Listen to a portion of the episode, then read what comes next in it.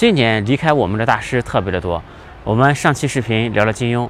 嗯，其实呢，在人们的心中有一一处空缺，在东方呢，填补这个空缺的是金庸先生的武侠，在西方呢是漫威的超级英雄。嗯，他们其实干的是一个事儿，他们讲的故事是填补了人们内心同一个地方。嗯，那么今天呢，就和大家聊一下斯坦李。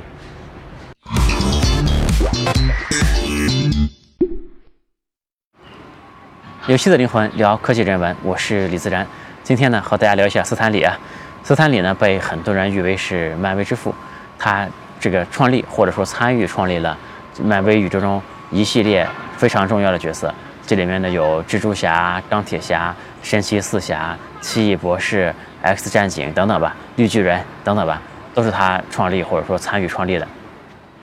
这斯坦李呢，出生在一九二二年，出生在一个比较贫困的家庭，他当时也是。这个经历了美国大萧条吧，他的父亲经常失业，这父母的关系呢也不是特别的和睦，而且呢后来这个二战也爆发了嘛，这斯坦李后面也这个在部队待过一段时间，他也经历过二战，嗯，所以说大家在他后期这在他的一些作品里面，在他后来一些作品里面，比如说这个蜘蛛侠吧，就可以看到他童年的一些影子，还有这个像美国队长这种对战争的描述啊，和他个人的经历也是有一些关系的。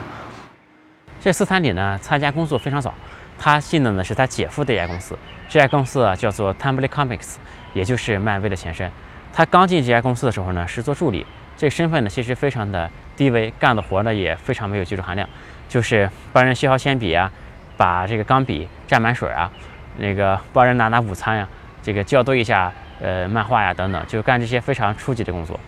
然后呢，这个机会是怎么出现的呢？是因为他姐夫啊，就也是这个公司的这个创始人。和他的这个几个主要创作人员给闹掰了，这最主要的这个创作漫画的几个人就离开了这家公司，那这个漫画就没人画了嘛，那这个斯坦李就顶上了这个空缺，在这个不到在十八岁的时候吧，就成为了一个真正的漫画作家，也成为了这个就开始做这他姐夫这家小公司的主编了。斯坦李创造了这么多有意思的角色，就有人问斯坦李，你是？为谁而创作的？为谁以谁为目标受众写的这些角色，把他们创造的这么有意思？斯坦李的回答也非常的这个引人思考啊。他说：“其实这些角色都是我是为自己写的，因为嗯，你创造一个角色，别人是不是喜欢你是不知道的，但你自己是不是喜欢你是自己知道的。那你就为自己写好了。那这个世界上呢，这个你并不是唯一的存在嘛，肯定是有其他人和你品味是类似的。那么和你。”这个有相同品味的这一群人，就会也也会喜欢你这个角色，成为你的受众。所以说，他创造的每一个角色，都是以自己是不是喜欢作为判定标准的，这是挺有意思的一个事儿。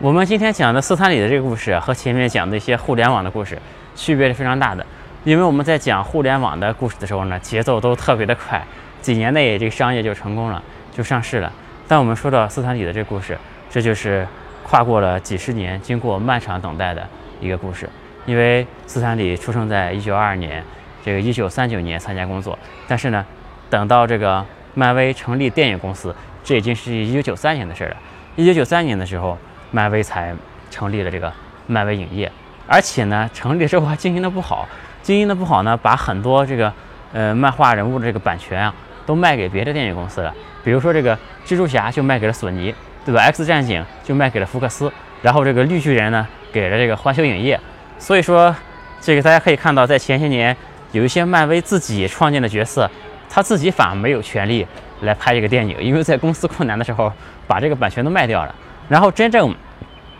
这个漫威开始拍电影的时候呢，是二零零八年了。二零零八年的时候，这而且整个漫威公司已经走到了可以说是这个山穷水尽的一个程度，这个想拍电影也没钱。这个就把一些呃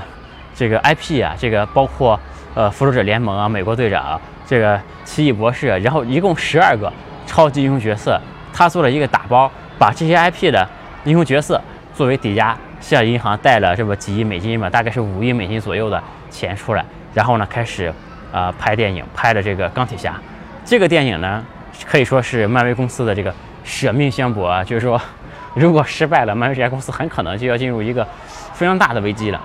嗯，当然，最幸运的是，这钢铁侠非常的非常非常的成功。这个所以说才有了后来漫威繁荣的这十年了。其实钢铁侠在整个这个漫威宇宙里面算是一个二线英雄，本来并不是一个一线的这个在漫画里最受欢迎的英雄。最受欢迎那些因为都已经卖了嘛，他自己不能拍，所以就拍了这个钢铁侠。当然现在呢，钢铁侠也是算是这个呃在漫威里面是一个非常非常重要的一个英雄角色了。嗯，所以说大家可以看到，这个从呃一九九二年一九二二年出生啊，然后一九三九年参加工作，但是呢，真正拍电影已经是二零零八年了。也就是说，漫威公司的整个辉煌其实是二零零八年才开始的。这中间是经过了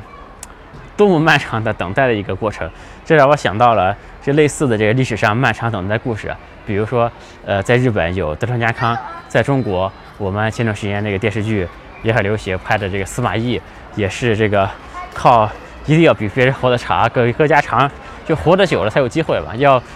好好的锻炼身体，要比别人活得更久才行。通过电影来创建一个宏大的世界。还能反过来对主流的流行文化产生重大影响的，这样的事情啊，整个历史上一共发生过两次，一个呢是一次是星球大战，另外一次呢就是漫威的这些超级英雄们。但是星球大战和漫威有很大的区别，星球大战呢是它是一个爆发性的选手，因为他确实领先这个当时那个年时代太多了，他一出来呢就被人们惊为天物，马上就开始成为爆款，开始引领流行文化了。但漫威呢走的是一条。更加稳健的一个道路。漫威是经过十年的打磨，从零八年到今年一八年，经过十年的积累，才有了今天的成就。其实你单独看漫威的电影呢，它每一部电影其实都称不上特别的伟大，它都是普通的商业电影。但是这么多部电影在一起啊，就由点来构成了一个面。这每一部电影呢就都能，最后最后所有电影在一起都能形成一个合力，一起创造一个宏大的漫威宇宙出来。这一点其实是特别特别伟大的一件事情，无论是从电影的角度来看，还是从商业的角度来看，因为你想，我哪怕我们从纯商业角度来看，这个普通的商业电影，你拍一部电影挣一部电影的钱，这就完事儿了，对吧？然后你顶多是再拍拍两部续集，再多赚一点钱，这续集往往也是一部不如一部。那但是漫威是怎么做的呢？这个他每一部电影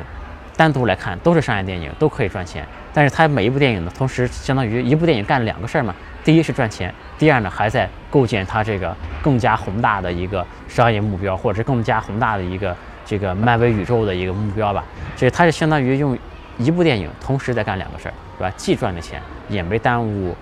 做那个更更有远期价值的这么一个事儿。所以这一点其实是特别特别伟大的一个一个创举了。二零一八年呢，对于漫威来说是一个重要的节点。因为他们经过了一个十年的布局啊，这漫威宇宙有一种规模化的这种意思了啊。这个各个英雄串联起来，嗯，它的影响力已经足够大，已经哪怕是在文文化上也足以和这个星战系列相抗衡了。嗯，这斯坦李呢，在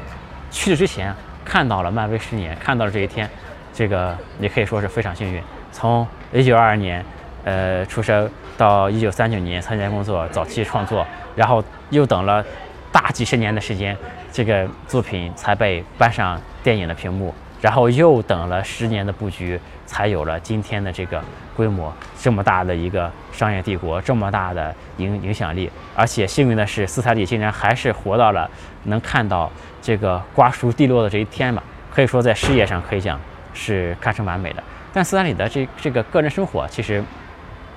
这个。并不完美，可以说有点这个晚景凄凉的意思，因为他有一个一直啃老的女儿，这个女儿呢，这个经常被媒体爆出来说对他也不好，这个经常是老想着把老爹的钱拿走，还想联合外人一起来这个搞老爹的钱吧，而且里面还有些家庭暴力什么的，而且这个二零一八年四月，这斯坦里还被爆出来这个。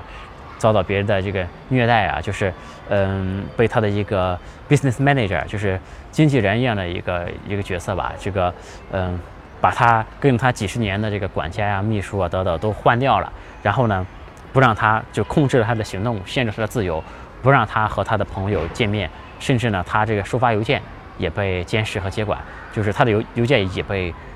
接管起来，就是他和外界的联系就变得很难。就是也是因为斯坦李个人有五千万美金左右的财富了，这个经纪人也是想窃取他的财富。这个而且非常恶劣啊！他这个前经纪人不但想要转移他的财产，甚至还通过这个买通了斯坦这个这个斯坦李的这个身边的护士啊，还偷斯坦李的血，真的是吸血鬼啊！嗯，偷血有什么用呢？这个他把斯坦李的血做成了墨水，就是一种呃，就是一种可以用印章来盖签名的东西啊，然后盖在这个斯坦李的这个漫画上面。这个漫画的卖点呢，就是上面有斯坦李的 DNA 签名。这个 DNA 签名呢，就是用斯坦李的血做的那种印章的墨水印在那个书上面。这样一本漫画书呢，被卖到了五百美金，真的是拿老老爷子的血卖钱啊！这个真的是黑暗到了一定的程度。我觉得这个漫画中最大的反派，你这样画都显得很 黑暗了已经。这真的是这个，所以说啊，这个。斯坦李这个漫画还是有着现实意义的，真的是太黑暗了。斯坦李的漫画呢，还是呃有很多进步的地方。比如说，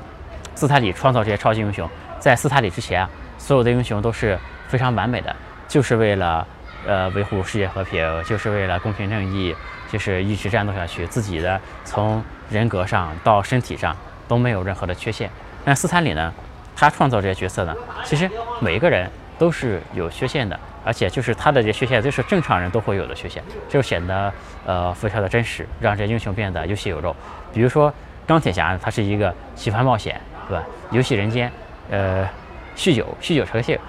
这个，而且还自我膨胀的这么一个人。这蜘蛛侠呢，呃，经常这个为情所困，对吧？而且呢，这个也比较缺钱。这个金刚狼呢是。呃，又孤独又暴躁的这么一个人，这个雷神呢也是很狂妄自大一个人，他就给了每个人，这个不管是从性格上还是从身体上，他都有一些和普通人类似的一些缺陷，因为人们都知道啊，这个真实的生活中啊是没有超级英雄的。那我们作为一个成成年人，从小孩看着超级英雄走向一个成年人这个这个过程，会发现这个生活越来越枯燥，那些美好的幻想呢，就只能寄托给。电影了，嗯，斯坦李通过这些缺陷呢，让这些超级英雄觉得这些英雄就像自己或者像自己身边的人，于是呢，给了观众啊很强的代入感，这个就让观众幻想自己也可以成为这些超级英雄，对吧？这个代入感是很强的。嗯，斯坦李做的另外一个贡献呢，就是，呃，以前呀，这个爱看漫画的人其实这个是有点受人歧视的啊，因为看漫画的人就是在美国。人们都会认为是偏宅男型的那种人，这个不是一个特别正面的吧？反正看漫画其实不是一个特别正面的事儿，而且呢，做漫画作者这个事儿的，也不是一个特别高尚的职业，和一些比较受人尊敬的职业，对吧？比如说律师啊、医生比起来，这漫画作者的人觉得不是什么特别好的职业。但是这四三里呢，是在这两方面可以说是以一己之力扭转了整个这个业界对这些就是。呃，还有普普通大众嘛，对他的看法。嗯，四三里呢是在这个故事的这个深度和便于理解，那，在这两个事上，他做了非常好的一个平衡。就是他写的东西，他画的漫画是让这个呃青少年也可以看，成年人呢也可以看。他在这方面是做了非常好的平衡。这个他的其实也都是有套路的，比如说他这个故事故事的主线都是很简单的，他这个故事的主线情节。肯定是普通青少年一看就能看懂的，也包括儿童一看懂的都能看懂的，所以导致他的这个